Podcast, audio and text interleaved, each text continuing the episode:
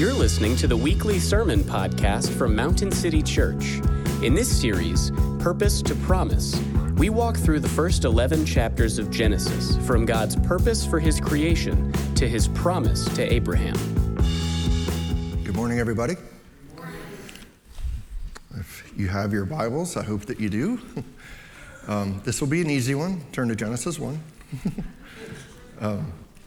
So today we begin our journey through the book of Genesis. We will be going through the whole thing in one chunk. We'll be breaking it up into different chunks as we walk through it. I entitled the sermon series Purpose to Promise. And the reason for that is it's the Genesis, the purpose of creating everything to the promise of Abraham, which covers the first 11 chapters of the book of Genesis. So that's kind of where the title of the sermon series comes from Purpose to Promise. Today, we're going to break up the first two verses into two Sundays. Today is going to be much more of answering the question, why should we study Genesis? Why should we look at this? And maybe some of the lenses that we need to put on as we study and look at this. So I hope that you can take notes. Those of you that got the journaling Bibles, there'll be plenty of room to jot down some notes as we go through the beginning of this. I was reminded, it's funny that Sam mentioned about seeing.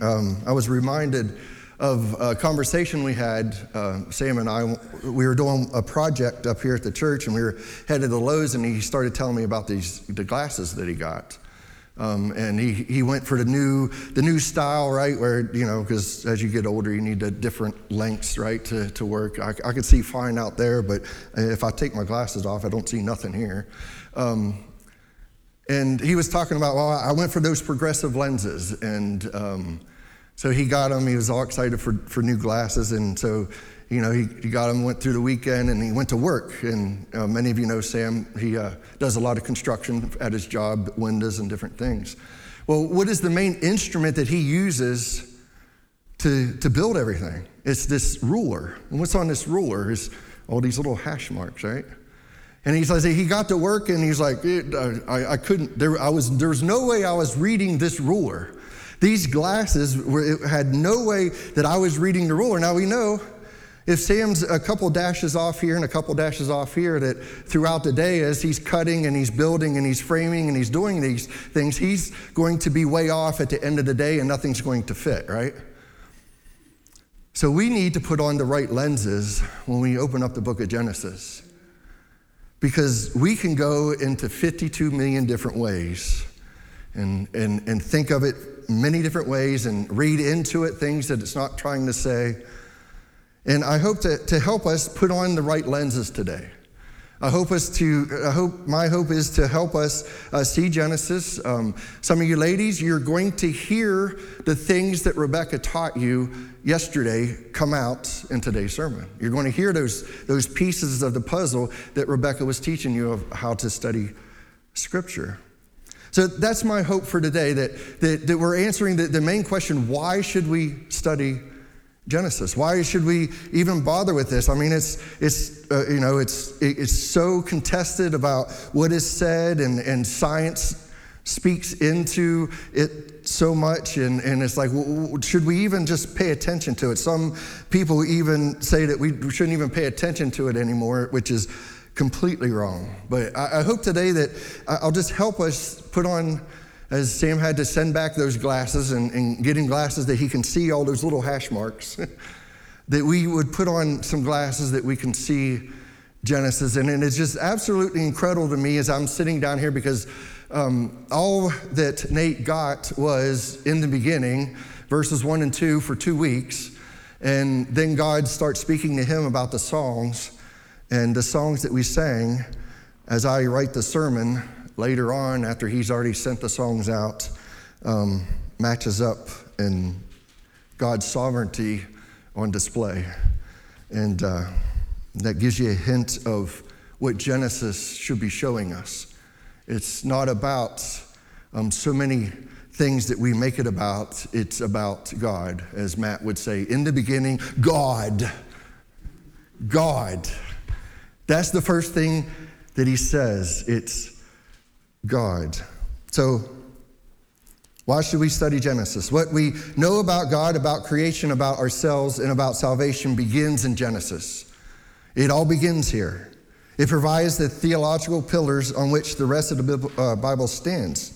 I came across a very good example. I'm just pulling this out of a commentary that I thought was a very good example of some Russian nesting dolls, and we got a picture of that here, how this becomes the pillar of the whole Bible. Right? If we're way off, if we're out in left field, so to speak, way off base with Genesis, then the rest of it isn't going to make much sense.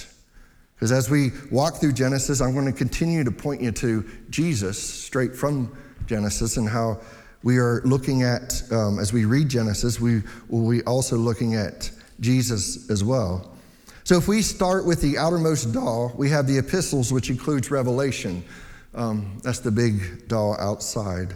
The epistles explain the good news of Jesus and its contextual meaning to the early church, right? So in other words, here is how to apply what the Jesus said in the Gospels. That's kind of the epistles. And Revelation obviously tells us some of what is going to happen when Jesus comes again, which is important as we read Genesis. Revelation is important as we read Genesis because in many ways it's the same story. I'm going to get ahead of myself, but where Israel was when they received Genesis is kind of in many ways the same place we are in history, waiting for the promise of Jesus to come back and take us to the promised land, the new heavens and the new earth, right? In many ways it's the same. The writers of the epistles reach deep into the Torah, the history of Israel, the prophets, to make sense of the good news of Jesus. So they're consistently looking back at the Old Testament and showing us where they're getting this from and who this Jesus person is. So to see the result of Paul's, James, and Peter's, and John's changed life, we look back into Acts, which is the next all down, right? That's the early church. So what happened? Jesus and what the Holy Spirit did at Pentecost changed their lives, and then we look at Acts and we see everything that their changed lives produced, which was the church and spreading the church, fulfilling the Great Commission, right? The book of Acts depicts the founding of the church, beginning at Pentecost, and moving out into the many churches that the epistles were written to, right? So the epistles were written to the churches that the history of Acts talks about.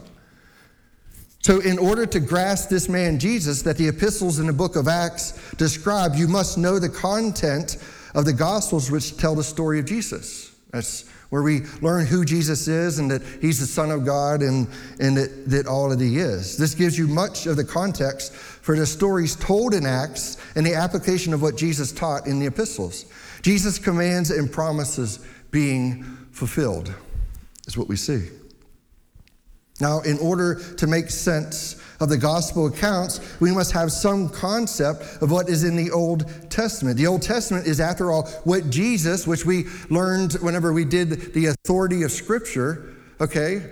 The Old Testament is what Jesus and the apostles called what? Scripture. That was their preaching Bible. That's what they called Scripture, right? So that's why the Old Testament. Then you go a little bit further down into the Torah, the prophets, and the history of the kingdom of Israel all presume the Torah. In other words, all the prophets and the wisdom literature, it's presuming the Torah, also called the Pentateuch, or books of Moses, to which they all reference. And then written within the Torah is Genesis. Establishes the cosmos, humanity, the people of Israel, and how they ended up enslaved in Egypt as we go from Genesis into Exodus. And then within Genesis, the book of Israel's nation's origins, the book of human life, the first 11 chapters of how the early history of humanity from creation of Babel happened. And that's kind of what we're going to be looking at in this first chunk, is Genesis 1 through 11. And then we'll do some other things, and then we'll come back to Genesis and work on it some more. Let me just give you one example. So Joe, you've told me how this all builds on each other. And for you ladies, I know that you talked about the meta-narrative of Scripture. This is all found within the meta-narrative of Scripture, right? That's what you guys were taught yesterday. But let me just give you one example of something that's happening today that is so relevant to why we need to understand what Genesis is and how it is the foundation, is the pillars of everything that we're going to read about in the Bible moving forward. And one topic today, it's a pretty hot topic, is gender, right? Where do we find God speaking to this topic? Genesis 1:27, right? So God created man in his own image. In the image of God, he created him, male and female, he created them. Foundational. The world is trying to skew it, to change it. They're even going against their beloved science, you know. They're going against all religions. They're going against everything with the gender thing. It's like everything's off the table. And Matt was telling me that was it Hawkins or Dawkins or one of the guys, I mean, that he spoke that science says there's male and female, and they went back and took away one of his awards or something. So everybody's fair game when it comes to this topic about gender and being able to decide whether or not you are a male or a female. But see how foundational it is that Genesis, God spoke about at least this topic pretty clearly, right? He made us male and female. So when we understand how God created everything, we then understand how God intended things to be, right? We understand how things are intended to be. In other words, that just like Sam's glasses was not working, right? They were not working, that he could not use them. If we take how God designed things and try to go against them, it's not going to go well for us. We're not going to be able to use and be in relationship and just live our lives against the way God has created everything, right? So in knowing how things are supposed to be, it gives us an absolute standard, which without an absolute standard, our values become relative. Everyone does right in their own eyes. This is the world we live in. This is the culture we live in today. Events become random, and we live by chance. If we think we came into existence simply by an accidental process, then we believe we're not accountable to anyone, right? Such freedom is lonely. It is purposeless. It causes depression, anxiety. There's no hope, right? To thy own self be true is the mantra. That's what it results in when there's no absolute standard. This is what we call naturalism. Naturalism is the philosophy that says since God did not make us, we're only as special as we want to think ourselves as being. So we will kill babies in the womb. We will end the lives of older people, all in the name of convenience for humanity. God, deliver us from this. Lies. Deliver us from this. What a warped worldview. I can't get my mind around it. And I want to love people that think this way just so I can show them the love of Jesus. But I just can't get my mind around that. And I know that Romans tells us he's given us over to a debased mind. So I'm sure that is the main part of it.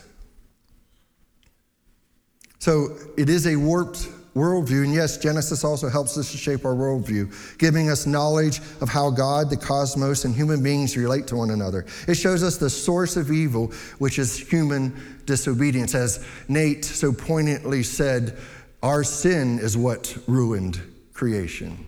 Our sin is what caused what we will see, evil. Now, above all the reasons I just stated, above them, right? So this is what I mean. Like, we could take all those things and start opening up Genesis with all those, that lens put on, and then it'll take us into 52 million different directions, right? But above that, I want to put something else on top of that. which I think is the main thrust, the main point, right? Above all those reasons, when we open the book of Genesis, we hear from a merciful, holy, and sovereign God. This is what we see when we open up Genesis. We see a merciful, holy, and sovereign God. A holy God that we sang about all morning. That's why I was like, this is just, God, you're doing your sovereign thing again. This is incredible. This is so important for us to understand, not only as we progress through the book of Genesis, but for our everyday walk with God. God is speaking to us. He is speaking to us. See, we don't go to the Bible to learn something. We go to the Bible to hear from someone. That is a big difference. We don't go to the Bible to learn something. We go to the Bible to hear from someone. Now, for you ladies, everything that you learned yesterday will keep you from hearing from the wrong someone. It is needed. It is necessary. But whenever it's in the morning or it's in the evening or whenever it's your time to spend time with God, are you opening the Bible and say, I want to learn something? Or are you actually opening a Bible to say, man, God, speak to me through your word, through your spirit that dwells in me? Speak to me. We go to the Bible to hear from someone. And that someone, he is holy. He is holy. Isaiah the prophet said it best. And one called to another and said, holy, holy, holy is the Lord of hosts. The whole earth is full of his glory. When a Hebrew author uses the same word 3 times, he is saying this is super important. Like, he can't put enough, we use exclamation points, but in the Hebrew language, they'll use repetitive words, right? Now we use emojis, right? So it's holy, holy, holy is the Lord of hosts. There's only one attribute of God that is elevated to this degree. The Bible says God is holy, holy, holy. The very presence of God in Isaiah's vision shook the earth and made Isaiah proclaim, I am undone. I am undone. Isaiah was undone because the awe of God's holiness. R.C. Sproul calls it in his great book, The Holiness of God, transcendently separate. Transcendently separate. And he flushes that out by saying transcendent in the sense of exceeding all usual limits, his supreme and absolute greatness. And when he talks about separate, is meaning a cut above the rest. He is just other than. He's holy. What Joe has come to realize that his understanding of God is nothing like, it's nothing like what Isaiah saw. Maybe it's the same for you. I would think if I truly saw God in this light, if I was truly in awe of God, that I would be shuddering 24/7. Just as Isaiah was undone. And that's a good thing. The beginning of wisdom is the fear of the Lord, which is his awe, being in awe of him. Man, I yearn to understand that and see that more fully, as we will see it one day when we're face to face to him. Thankfully, our holy God that should make us tremble is also a merciful God. He is a merciful, gracious God. In the early chapters of the Bible, we see that God creates everything. And we see man messes it up and is rightly punished. However, we see God stepping to ease the misery of sin in each account. And that's kind of the pattern you see 5 times chapters 1 through 11, 5 more times from 12 to 50 is this pattern of man sinning, God punishing, but he takes and eases the punishment.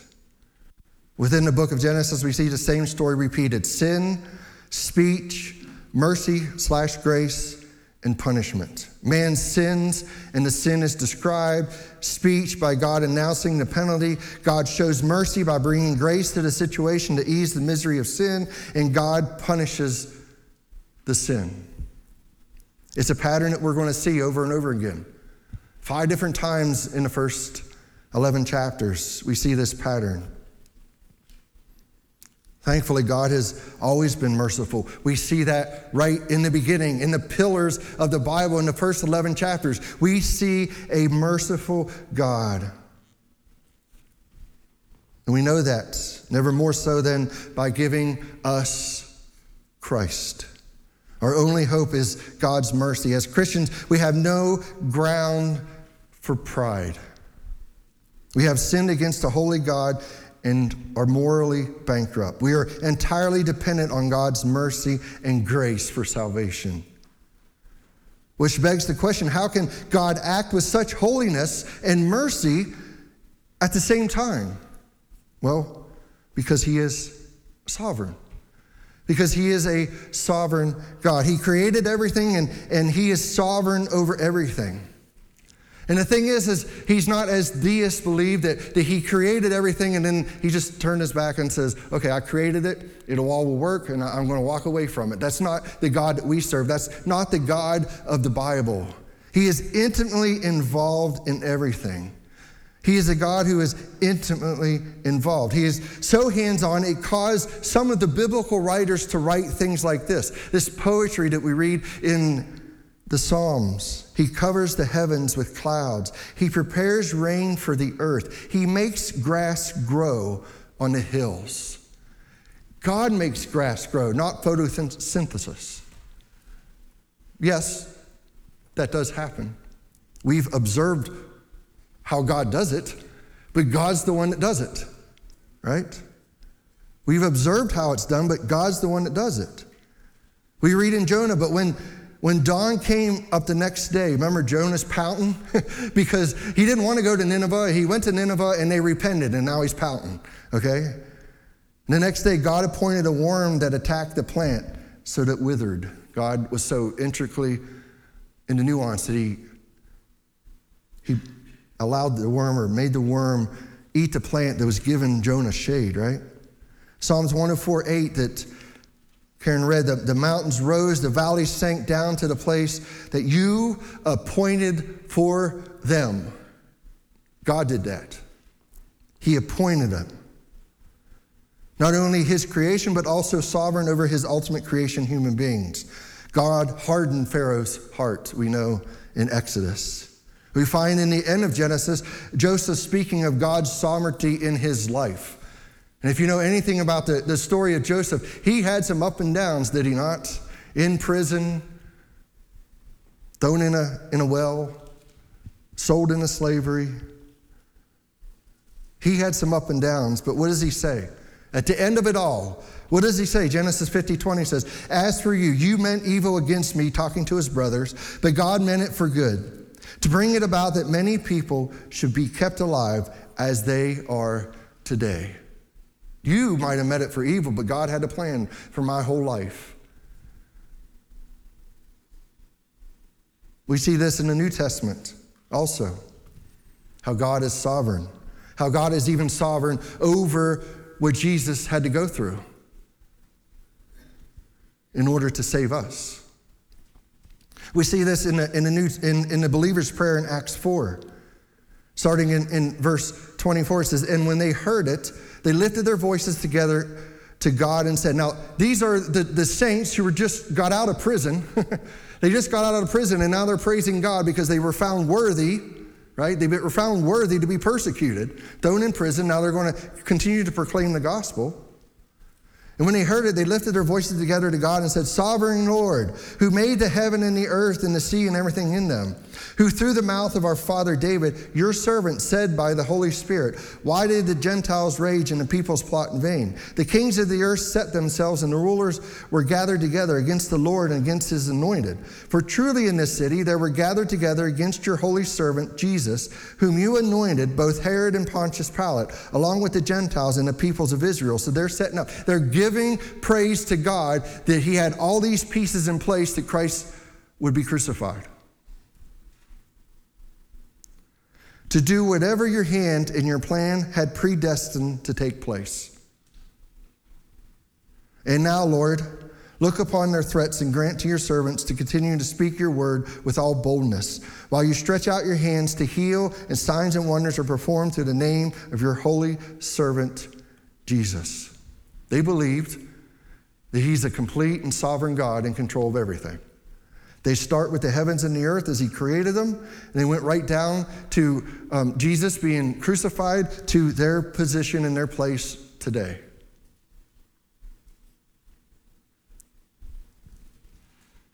This is the God we are hearing from when we open up and read the book of Genesis.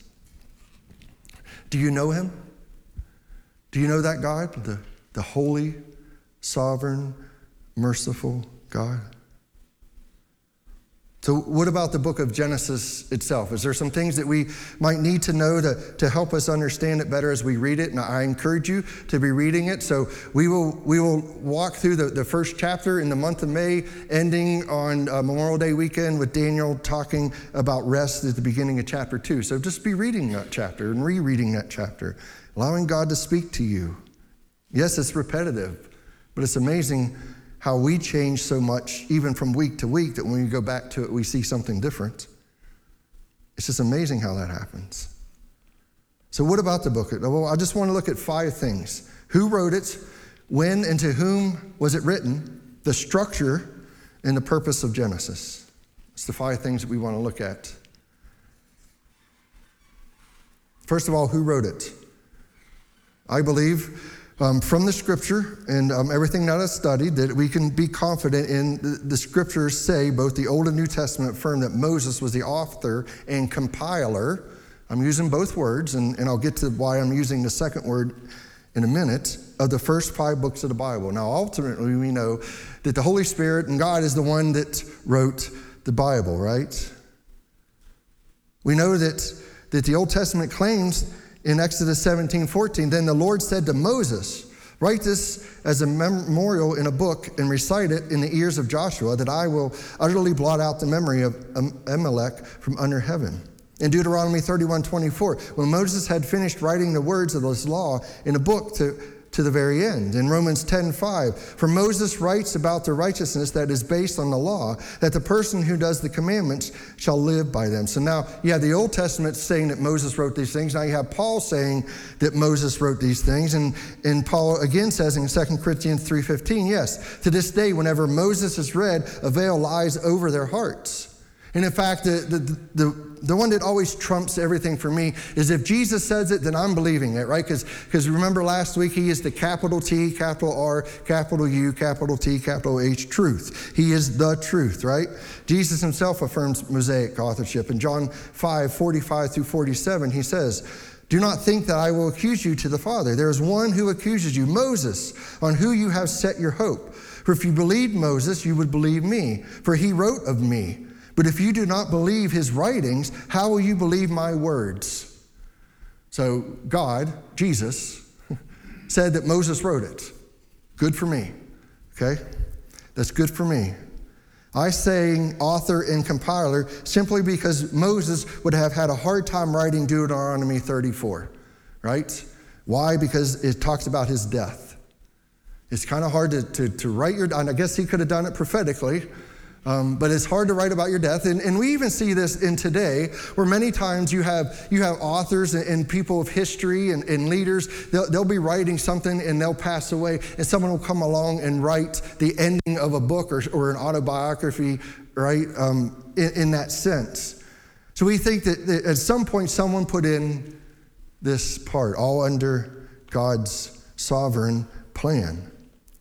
So I believe that Moses, we can attribute the book of Genesis, actually the first five books of the Bible to. So that's who wrote it, when, and to whom was it written. And I think this is the most important lens to get right. Because if we understand to whom and what time and the people that it was written to, then we can make good judgments as we interpret it and understand what he's trying to do here with the book of Genesis.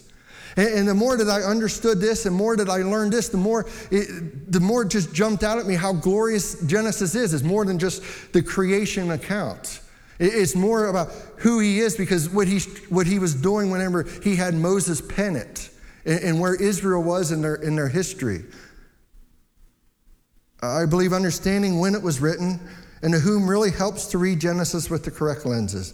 The book was written, probably all five books of the Torah, in the late 15th century, following the Exodus when Israel was wandering around in the wilderness. So stop and think. This book was written at the time when they come out of Exodus, right? They were freed from being slaves, and it didn't take them very long. What did they do? They started worshiping idols, making things, you know, in image to worship out of gold and different things like that. Think of this context. He's writing to these people first, then he's writing to us. So these people are wandering around in the desert. They have a promise, right? They have a promise.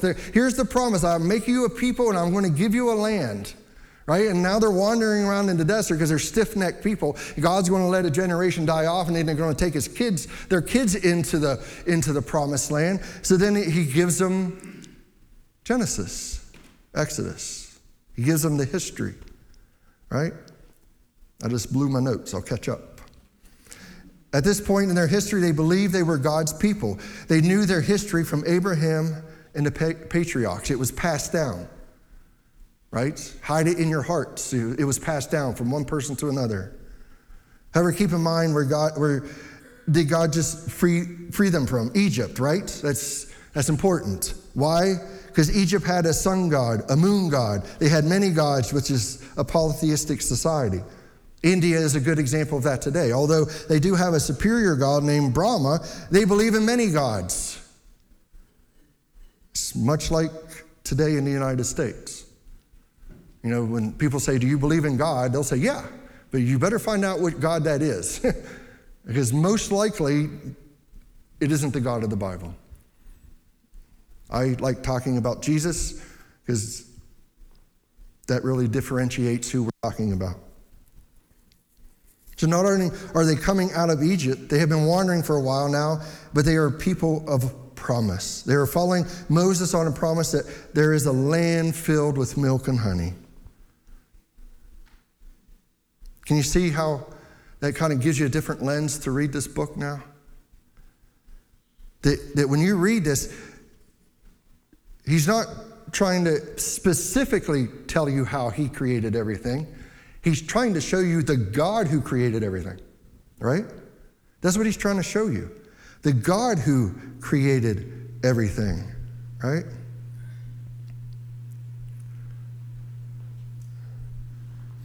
Showing his love, his care, his mercy for his people, God decides to show them exactly who made the promise by showing them the sovereign God who created the universe and all that is in it. The message to Israel was the one who made your laws, created your customs, who made you a people, and is the sovereign God who created everything. Why should you trust me? Because I'm the one that created everything. Why should you trust me? Because I'm the one that created everything. In the beginning, God declares that there is only one God, and he is the single God of their forefathers and is superior to the gods of the sun, the moon, the stars, the animals, the rivers, whatever they worshiped back in Egypt. This God, Yahweh, created all that the pagans actually worship. The God of the Bible created those things. Which explains why the early chapters of the Bible seem to be always talking about idolatry, is it not? Yes. Think of what Moses is trying to correct in these people who are wandering by the way, because they're always going back to the idols. This God who made everything can be trusted when he writes the laws that are to be followed. That's what he's trying to communicate. The law can be trusted. The same God who spoke things into existence speaks and gives them the law, so it can be trusted. A lot of that was to help them to live not as slaves and to never oppress people. When we read all that about how they are to live to make sure that they're never oppressing anybody as they were oppressed. It's showing them God. Who is this God that gave them the promise that has taken them to the promised land? It's all about God. God tells his story through Moses in Genesis in two basic structured themes. And that's chapters 1 through 11 covered the primeval history, the history of the planet Earth, and the chapters 12 through 40 cover the patriarchal history, the history of Israel's founding fathers from Abraham and on up to Jacob. These two basic structures of the book of Genesis are divided into 10 stories, all beginning with generations of. He's trying to show us this is how he fits it all together. In the first 11 chapters, there's 5 stories, and in the rest there are 5 stories in the generations of. And then he goes and proceeds throughout the story. They all follow a pattern, as I've already said, in the first 11 chapters, of the sin, the speech, the grace, and the punishment. It's a pattern. It's just something to notice as you're reading it. And each time we are seeing a holy God being merciful and sovereign over everything. Now, again, as I've said many times, we can chase so many rabbit trails in these first 11 chapters, but do you see we need to keep in mind the purpose is served for Israel? Israel walking to enter the promised land, given the story of creation so that they can know and trust the God who promises them a better life in a land full of milk and honey. They can trust the God who created everything because he is holy. He is merciful. He is sovereign over the littlest of details. He causes the grass to grow. Can you see that you are no different? Sitting here today, you are no different. We are God's chosen people, brought into the family, waiting to enter the promised land, the new heavens and the new earth. This promise is our hope. And if we go to the left or to the right and start trusting in all these other things, we lose hope. And we can believe this promise because of the promise maker.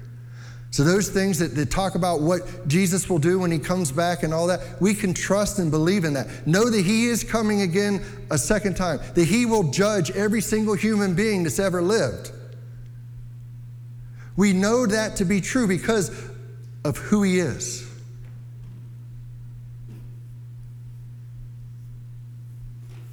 He is a holy, merciful, and sovereign God. We see all this wrapped up in Jesus Christ, who was set apart, perfectly sinless, who died so that we can be in the presence of a holy God, that we no longer will be undone, as Isaiah said. That we can stand there as a son or daughter of God in his presence.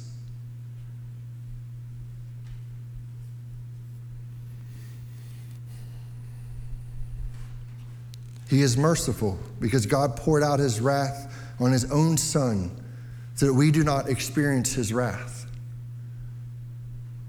And who is sovereign over everything, who is not just the God who created all things back then in Genesis, but each moment sustains all things through his son Jesus. Nothing exists of its own inerrant power of being. Nothing in all creation stands or acts independently of the Lord's will. The so-called laws of nature are nothing more than physical expressions of the steady will of Christ. If Christ stops willing it, it will stop happening.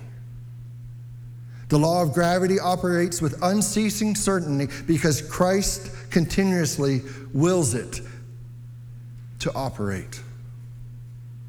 The stars continue in their course because he keeps them there. The Bible tells us, Isaiah 40:26, lift up your eyes on high and see who created these. He who brings out their host by number, calling them all by name, by the greatness of his might, and because he is strong in power, not one is missing. He gives life to everything. Psalms 147:8-9 says, he covers the heavens with clouds. He prepares rain for the earth. He makes grass grow on the hills. He gives the beasts their food and to the young ravens that cry. Do you know him? He desires a relationship with you. He can be trusted. He can be trusted. Colossians 1 says, for by him all things were created in heaven and on earth, visible and invisible, whether thrones or dominions or rulers or authorities. All things were created through him and for him, and he is before all things, and in him all things hold together. It all holds together by him. And he is the head of the body, the church. He is the beginning, the firstborn from the dead, that in everything he might be preeminent. For in him all the fullness of God has pleased to dwell, and through him to reconcile to himself all things, whether on earth or in heaven, making peace by the blood of the cross. This is what we are going to see in Genesis. A God who is holy, merciful, and who is sovereign over all things. Do you know him? Shall we pray? Father, I pray if there's anyone here today, Lord, that does not know you, Lord, that I pray that the Spirit will change their hearts so they may repent and turn from whatever they may be trusting in and completely and fully trust in the finished work of Jesus on the cross. Lord, I pray that you will help our hearts as we continue walking through this series, that we will see this merciful, holy, sovereign God for who he is and how that affects our life each and every day, and how we can trust what his word says and know that if we obey through the power of the Spirit, that one day we will get to be with him for eternity.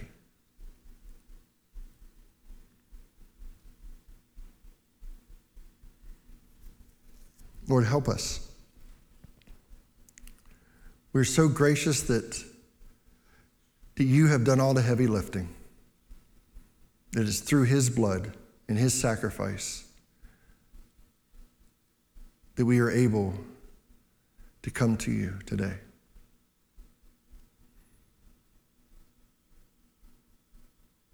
Help us see you for who you are,